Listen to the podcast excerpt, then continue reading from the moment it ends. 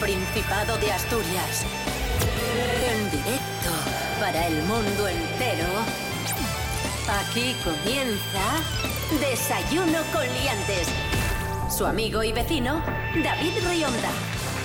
Buenos días Asturias, hoy es martes 20 de diciembre de 2022, seis y media de la mañana en este momento y nuevamente con nosotros Santi Robles. Buenos días. Muy buenos días. Bienvenido un día más. Buah, estoy ilusionado con la vida. En esta jornada navideña de 20 de Madre diciembre, mía. 20 qué navi- del 12. Es tan navideño. Estoy por ir a por un chocolate con churros y, y, y a, y a por caney, que es una cosa también muy de beber en invierno cuando eres una señora mayor. Rubén Morillo, buenos días. Buenos días, David Rionda. Buenos días. eh, ¿Quién eres tú? Perdona. Eh, ah, sí, Yo. Santi Robles. Sí, Sí. sí.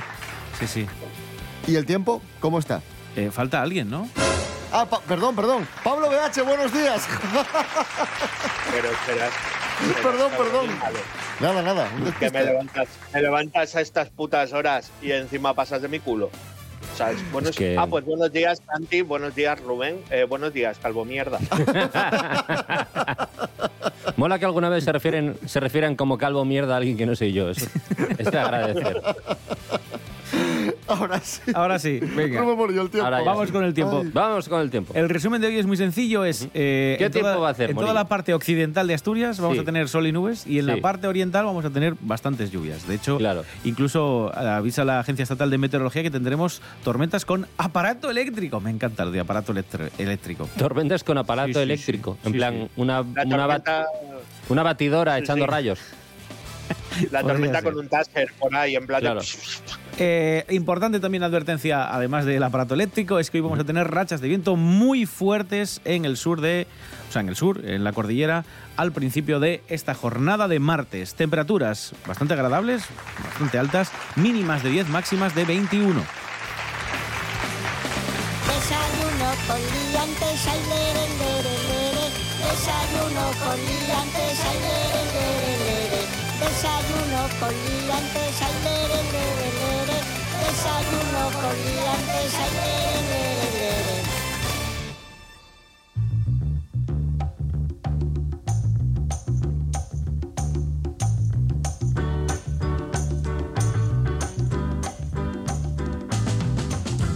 Oviedo y Gijón se han colado en el ranking de las 15 ciudades españolas más instagrameadas durante Navidad. Bien. Bien. Musement, la plataforma online de reserva de actividades en destino, ha realizado un estudio para descubrir qué localidades viven más intensamente estas, estas Navidades. Oviedo con 2.496 menciones y Gijón con 2.422 se han colado en las posiciones 13 y 15 en un ranking que encabeza Madrid. Eh, ¿Qué te digo yo? Eh, ¿Y Vigo no sale? Tiene que salir Vigo de las primeras, porque con todo esto de la Navidad y toda la campaña Eh, que con hacen las luces. con las lucecinas. Claro, tío. Os digo el ranking. ahí va. Madrid es la más instagrameada y la Vale. segunda es Vigo, efectivamente. qué Vigo es la acabáramos. Claro. acabáramos, Después acabáramos. tenemos Sevilla, Barcelona, Valencia, Málaga, Murcia, Zaragoza, Granada, Alicante, Valladolid, Bilbao, Oviedo, Córdoba y Gijón. Bueno, pues ahí está, amigos, amigas, ese ranking de las localidades que viven más intensamente la Navidad. Y ahora le damos la vuelta a la tortilla y vamos a descubrir los países en los que está rigurosamente prohibido celebrar la Navidad. En Murcia. A ver, Natalie García, buenos días. Murcia Independiente. Muy buenos días, mis queridos liantes. Bueno, pues acercándose estas fechas, os traigo una noticia navideña. Y es que, como sabéis, en España la Navidad es una de las festividades más importantes de la religión cristiana. Pero nuestro país no es el único que se llena de mercadillos y de decoraciones navideñas, sino que también eh, ocurre en muchos otros lugares de Europa y de América. Pero en otros países eh, no cristianos, o por lo menos con un porcentaje minoritario de esta religión, o incluso por temas políticos, está totalmente prohibido celebrar esta festividad. Eh, os cuento que incluso llegan hasta el punto de tener pena de cárcel. Ejemplos de estos lugares son Irán, Arabia Saudita, China, Corea del Norte, Brunei, Tayikistán o Somalia. Así que, ya que nosotros podemos tener la suerte de celebrar estas, estas fiestas, pues disfrutémoslas, a mí por lo menos que me encantan, disfrutémoslas con nuestros familiares y de la forma mejor posible. Un besito muy fuerte, liantes.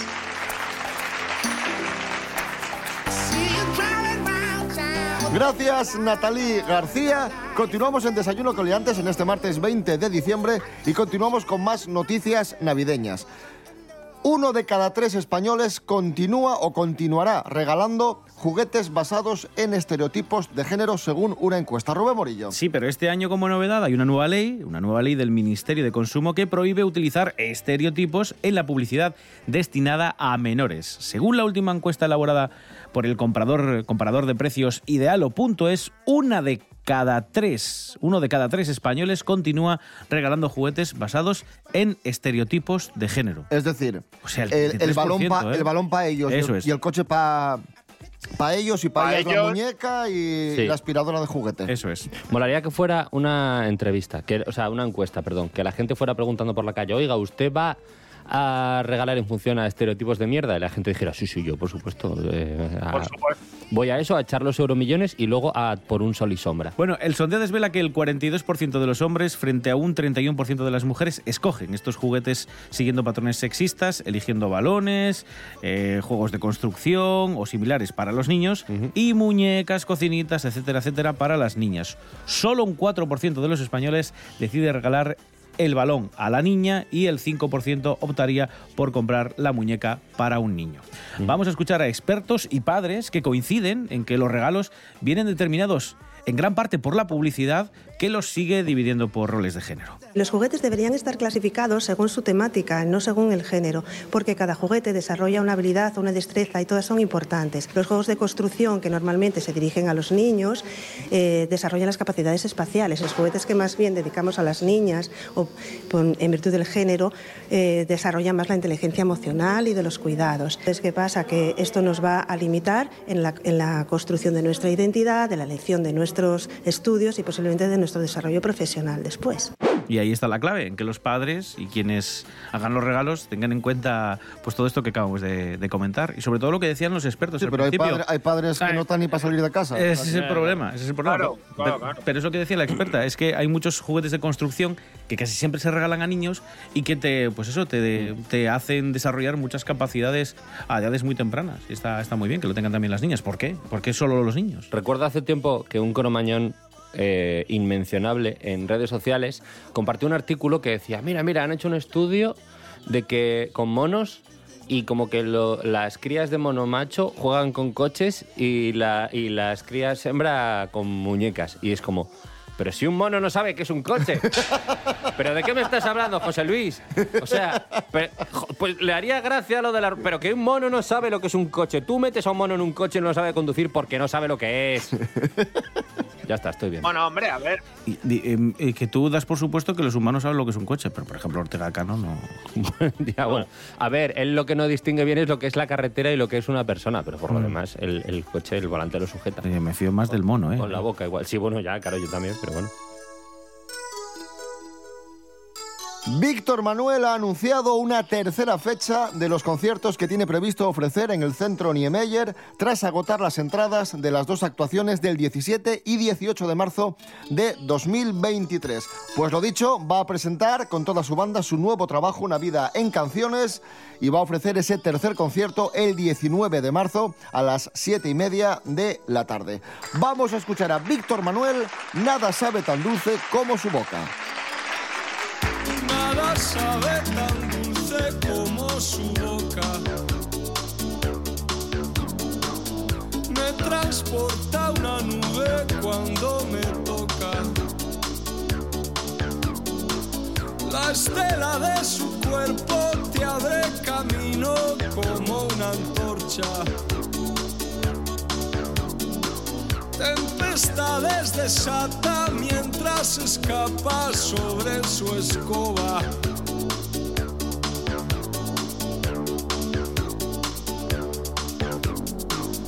Nada sabe tan dulce como su boca. Tan solo alguna cosa que no se nombra. Algunas veces paso por el mercado y le traigo rosas.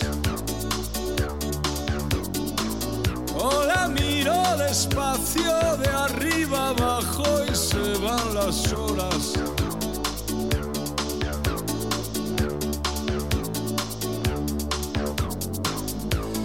No soy un héroe, lo sé, es fácil como pueden ver. Colgarse con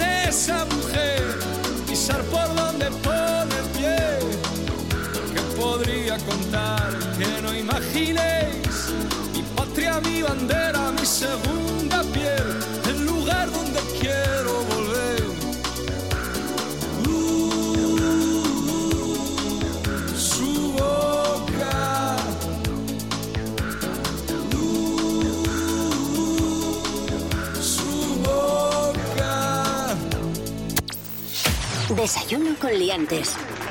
Seguimos en Desayuno Coliantes en RPA, la radio autonómica de Asturias, radio del Principado de Asturias. Hoy martes 20 de diciembre, Argentina ha ganado el Mundial. Sí. No os habéis Vaya. enterado, ¿a que no? No. Sí, sí. Algo. Tenía primera noticia. Felicidades. Hemos eh, extraído un momento televisivo bastante inquietante. Se trata de El Chiringuito de Jugones, Ujú. ese conocido programa de Pedrerol. Sí. donde, donde participa el exentrenador del Oviedo, Lobo Lobo, Carrasco. Carrasco, ese gran entrenador, Sí, por, sí. por otro lado, y reacciona así ante la victoria de Argentina. Atención. Él iba con Argentina, os vais a dar cuenta. No quiere mirar Lobo. Montiel! Lobo no mira. ¡Y la pega! ¡Gol! ¡Gol! Es el último penalti, ¿eh? el que da la victoria a Sí. Argentina. ¡Lobo! Y ahora atentos a la voz de detrás, ¿eh? el grito. Sí. ¡En la última Pero igual lo están matando algo, ¿eh? ¡En la primera vez sin Diego Armando Maradona! No, no. Se está cometiendo un crimen. Esos gritos eran de. De Lobo Carrasco. De Lobo Carrasco, que Da- luego se sube a una silla. Da más miedo que la psicofonía del infierno de Germán de Sí. Argumosa, esto. A cualquiera de estos les das a escoger entre una muñeca y un coche y prefieren jugar con el coche, ¿sabéis? Sí, sí.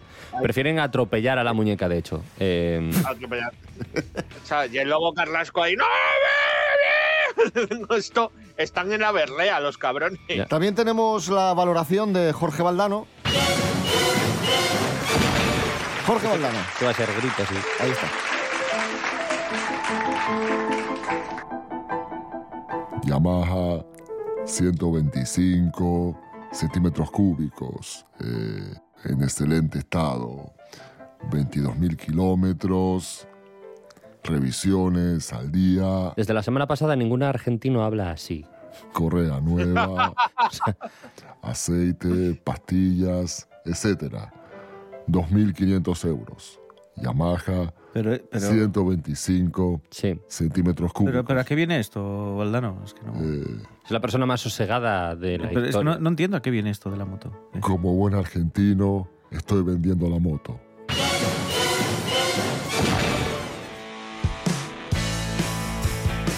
La noticia de Santi. Oh, La noticia. Vamos de con la noticia de Santi. Bien.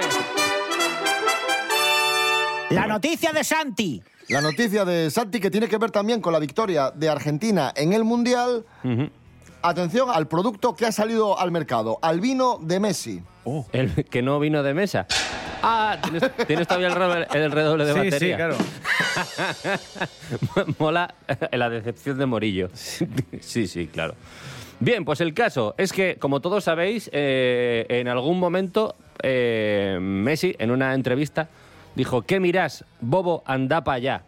Eh, ni siquiera sé lo que le estaban preguntando, solamente vi el, el trozo en el que, pues eso, me da a atender a la... Es que había, había pasado un jugador de Holanda Sí. eh, al lado de la entrevista, o Sí. sea, cerca de Messi, y le debió mirar ¿no? mal y el otro dijo, ¿qué ¿Qué miras? miras, bobo? Claro, porque le miró en holandés, entonces. bueno, pues a partir de, a raíz de esta maravillosa frase, seguro que de todo lo que ha hecho Messi, lo más reseñable es decir eso. Eh, bueno, pues en Mercado Libre se puede adquirir por unos 10 euros este nuevo vino. Este nuevo vino que seguro que fue concebida, la uva fue concebida ya con la idea de que fuera para el vino de, mm, de, de Messi, ¿verdad? Eh, nada, bueno, básicamente es un vino Malbec. ¿Qué es Malbec? Pues Google, ya sabéis. Eh, y eso, curiosamente, es originario de Francia, hay que decir. Eh, eso fue premonitorio. Entonces, bueno, eh, Argentina es el primer productor de este tipo de vino, que lo sepáis, y bueno, se puede encontrar en sitios como Estados Unidos, Chile, Sudáfrica, Australia, Nueva Zelanda y Murcia. también. O sea, que a raíz de la frase han sacado un vino Claro. con la etiqueta que miras bobo. ¿Qué miras, bobo? Está bien eso que acabas de explicar. Buah. O sea, han sacado un vino que ya existía, le han puesto la etiqueta de Messi Sí, o sea, y lo venderán 5 euros más caro. Han embotellado un vino que ya tenían que tener, porque Eso si es. no, ya me dirás. No creo que se pongan ahora a sembrar la uva. Sí, sí. Pensando. ah, molaba que lo Pensando en hicieran eso, así. sí, sí. Tenéis que sembrar pensando que miras, bobo. La noticia de Santi, amigos, un La noticia aplauso. de Santi. Ay, Dios mío. La noticia de Santi.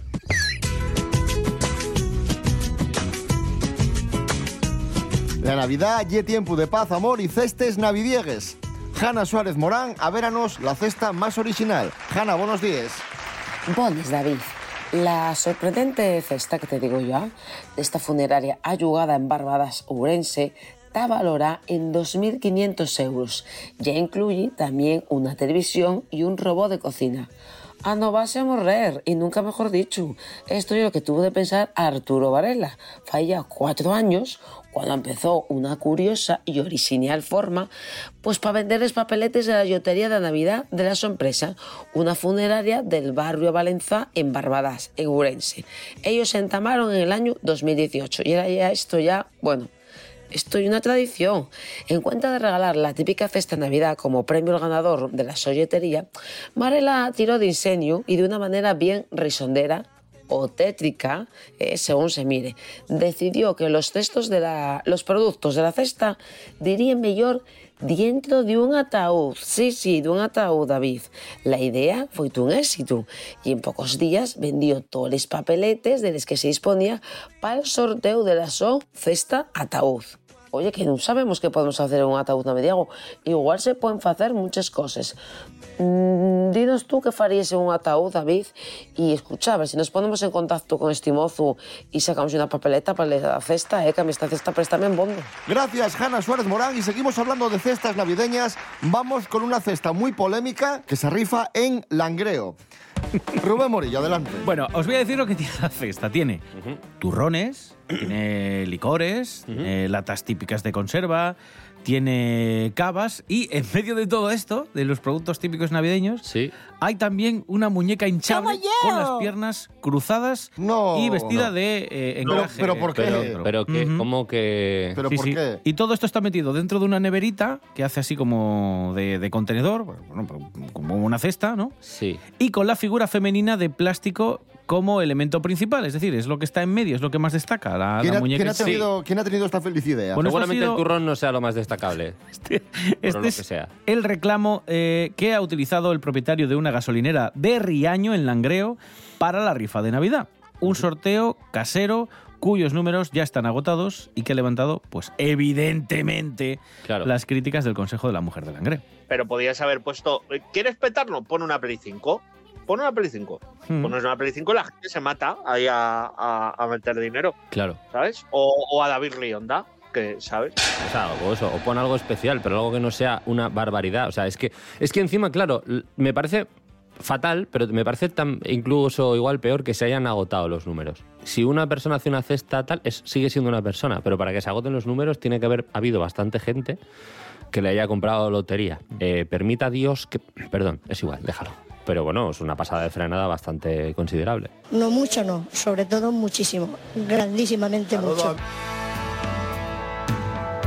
Desayuno con liantes. Síguenos en Instagram, arroba desayuno con liantes. Vamos a poner música a Desayuno con Liantes. Tenemos noticia musical. Rafael ha arrancado su gira, la gira Victoria, en la que presenta su nuevo disco Incombustible a sus 80 años de edad. Rafael estuvo hace unos días en el Within Center de Madrid triunfando y vamos a escuchar un dueto muy... De- de- no, vamos, es que escucharemos una canción de Rafael de, de la gira, ¿no? Vamos a escuchar... No, no, el- pregu- va- no, estoy haciendo una pregunta. Creo, a- creo que es, creo que es fácil de responder. Claro. O sea, vamos a escuchar una canción de Rafael. De Rafael, que es el protagonista de la Sí. gira. Rafael. Rafael. Y una canción de la gira, entiendo. ¿no? Vamos a escuchar un dueto muy bonito. Resulta que tiene un tema a pachas, a medias. ¿Cómo que a pachas? Pero, sí, va, Pero- va no a sé. colaborar con alguien.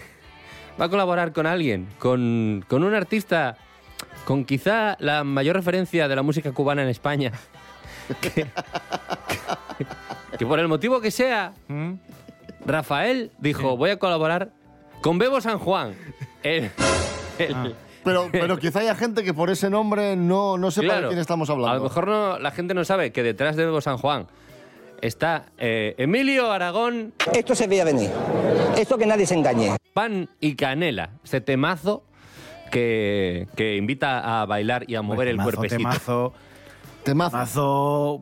Está, Déjales, déjales, Rubén. está The Wall y esto, básicamente. Dicen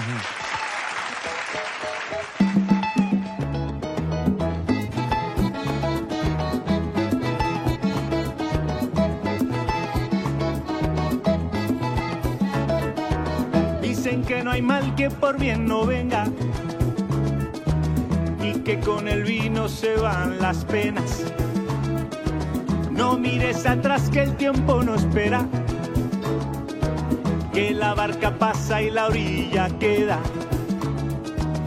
Tú serás mi tierra, seré tu sal, tú serás mi pan y yo tu canela. Si el camino es duro, no te detengas. Que dice que el tiempo todo lo arregla. Deja que te ayude, dame la mano.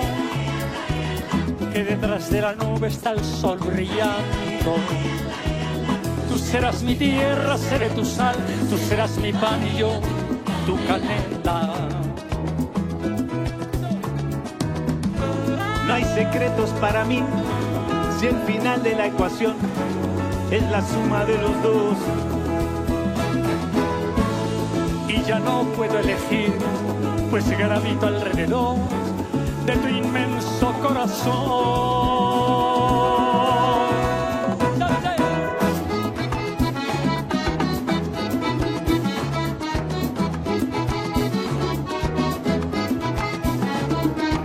Tengo tu sonrisa cada mañana tus buenas noches junto a mi almohada. Junto a ti mi amor siempre es primavera y tus besos de plata todo lo arreglan. Tú serás mi tierra, seré tu sal, tú serás mi pan y yo tu canela. No hay secretos para mí si el final de la ecuación es la suma de los dos. Ya no puedo elegir, pues gravito alrededor de tu inmenso corazón.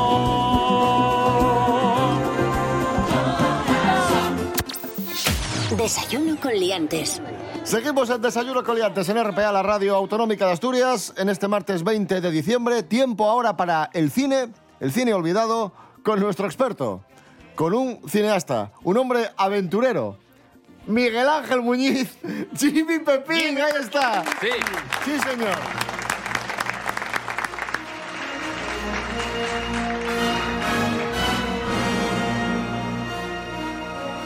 Hoy recuperamos una película de 1994 con Harrison Ford, Peligro inminente. El tipo de acción que sugeriría es un tipo de acción que no puedo sugerir. Nombro a Ryan director adjunto en funciones de inteligencia. Él no sabe de qué va. No necesita saber nada, ni lo sabrá. ¿Quieres saber cómo funciona la política en Washington? Te lo diré en cuatro palabras. Vigila tu espalda, amigo. Apareciste ante el Congreso y conseguiste el dinero. Apareciste ante el Congreso y mentiste Nunca para he conseguir mentido lo al que Congreso. mentiste. Miguel Ángel Muñiz, muy buenas. Buenas, hombre, ¿qué tal? Aquí Harrison Ford en su, en su pleno apogeo. Esta sí que la tenemos más, más reciente y sí que la han puesto varias veces por la tele. Sí, a ver, Peligro Inminente, que es del año 94, si no recuerdo mal. Una película de un director australiano bastante conocido, aunque, bueno, quizá no tanto como otros, ¿no? Como Peter Weir, por ejemplo, otra gente, sino más, digamos, del medio, que es Philip Noyce, director de la primera entrega, entre comillas, de las aventuras de Jack Ryan, ¿no? que es el personaje de Harrison Ford en, en Juego de Patriotas, aunque bueno, ya lo habían metido en, en La caza del octubre rojo, era el personaje que interpretaba Alec Baldwin, que bueno, por razones un poco extrañas, pues al final no quiso salir en Juego de Patriotas. Fue Harrison Ford y luego más tarde lo hizo Ben Affleck. Ben Fue Affleck. también, sí, hubo varios que hicieron las aventuras de Jack Ryan, ¿no? Este personaje de las novelas de Tom Clancy. Y en este caso, bueno, pues es eso. Digamos que ignora un poco el personaje, entre comillas, de, de La caza del octubre rojo y es una secuela directa de Juego de Patriotas. Ya digo, también dirigida por Philip Noyce. Y en este caso, bueno, pues lo que decías tú, aparte de, de estas dos estrellas protagonistas, pues bueno, Willem Dafoe para mí es una estrella, a lo mejor no, no es una estrella como Harrison, pero es una estrella de Hollywood también. Luego está también Ann Archer, está James L. Jones, ¿no? La voz de Darth Vader, ¿no? Bueno, Y padre de Príncipe de Zamunda. y padre del príncipe de Zamundo, exactamente. Ojo. Y, y en este caso hay también un detalle bastante bueno que para mí la hace mejor que Peligro Inminente, o sea, perdón, que Juego de Patriotas, que es una película que mm, no me acaba de convencer del todo, es que el guion es de John Milius, ¿no? Hay, hay otros dos guionistas, pero digamos que las últimas versiones del guion son de John Milius, que es pues el director de Conan, el guionista de Apocalipsis Now, guionista también, o bueno, más que guionista, dialoguista de ciertos momentos de Tiburón, de Spielberg, un tipo mm, bastante importante en los años 80, con Adiós al Rey, Amanecer Rojo, aúna los elementos del cine de los 90 de este tipo, ¿no? Pues tienes los momentos de intriga y suspense, ¿no? Los momentos estos frenéticos de persecuciones, tiros, todo eso, luego toda la intriga, toda la trama política, las corrupciones, ¿no? Porque bueno, esto gira un poco en torno a, a la CIA y el tema del tráfico de drogas en Colombia y demás, ¿no? Entonces, bueno, ahí hay una serie de, de subtramas, ¿no? De engaños, un poco lo que, lo que le pasaba a este personaje en las novelas. Y una cosa que es bastante curiosa eh, es que es una película que parece una más de las de esa época, pero sin embargo tiene ciertos elementos que la distinguen, ¿no? Uno es que el mensaje final de la película es que el propio presidente de Estados Unidos puede ser un enemigo de la nación, ¿no? Es decir, del propio, digamos, del- de la propia gente, ¿no? Que, que- es responsable de encubrir una serie de cosas eh, y de, de ocultar la verdad a la gente para conseguir un beneficio propio.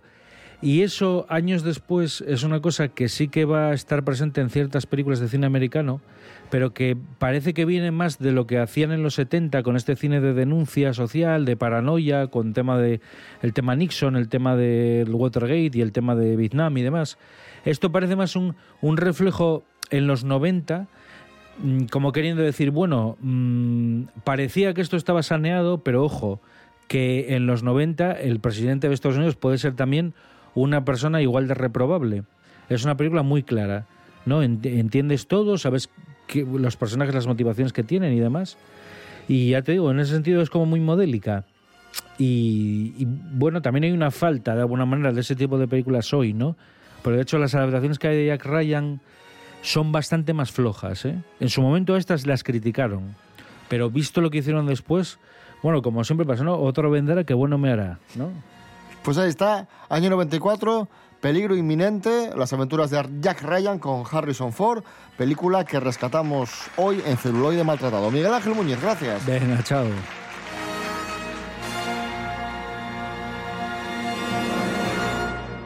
Qué bonito programa hemos tenido hoy, amigos, amigas, en Desayuno Coliantes, con muchas noticias, con mucho humor, con buena música y nos vamos precisamente Con buena música.